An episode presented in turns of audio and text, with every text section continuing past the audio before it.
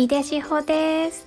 ひよこ市民研究者の遊び場にようこそお越しくださいました。今日は第2回目でうーん論文が届いたっていうタイトルでお話ししたいと思います。えっと私はあの自分で論文を書いているんですけれどもあの市民研究者っていう立場なのでその大学院生とも違うし研究職っていうのでも違う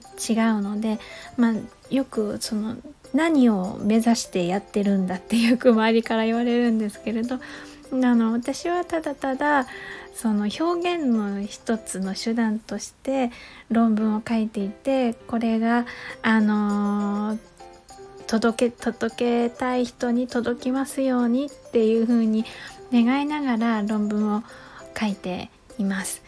で今までそのちょっとずつ反響というかあの知ってくださる方とかそれを通じてご縁のある方とかは少しずつ出てきたんですけれどあのですね今日とうとう私がいつかお会いしたいなあのあのつながりたいなって思っていたあの私が研究しているところで第一線のあの研究をされている先生とメールのやり取りをすることができましてでまああの全然別のあのところからのご縁だったんですけれどででなんとその私の書いた論文をその先生が読んでいてくださってあの先生からあのあのあのつながりを持てて光栄ですみたいなことも言ってもらえて本当にめちゃくちゃ嬉しくて他の人から何のためにやってるんだっていうふうに言われながら論文を書いてきたのであみんな周りはね応援してくれてるんですけれどやっぱりまあ理解はされない。共感はそんなに されないままでも私はこれがやりたいって言って一生懸命進んできたのであーなんか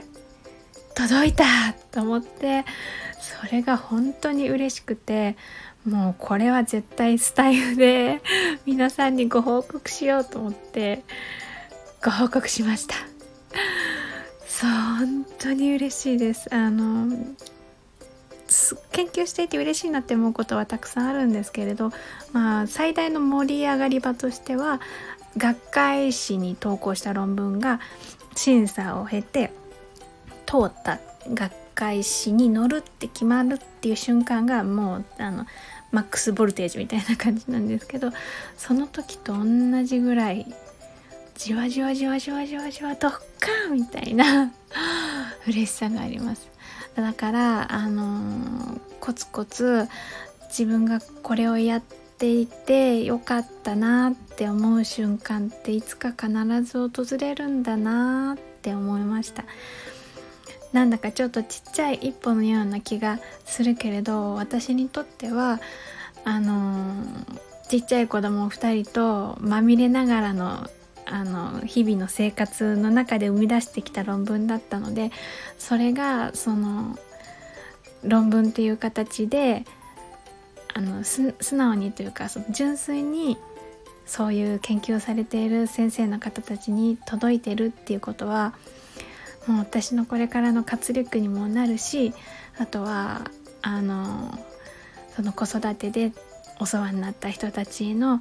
嬉しい報告のネタが一つまたできてあの嬉しいなって思いました。えー、っとそう。じゃあこれから私はですね下の子のね幼稚園の迎えに行ってきます。皆さんも楽しい一日をお過ごしください。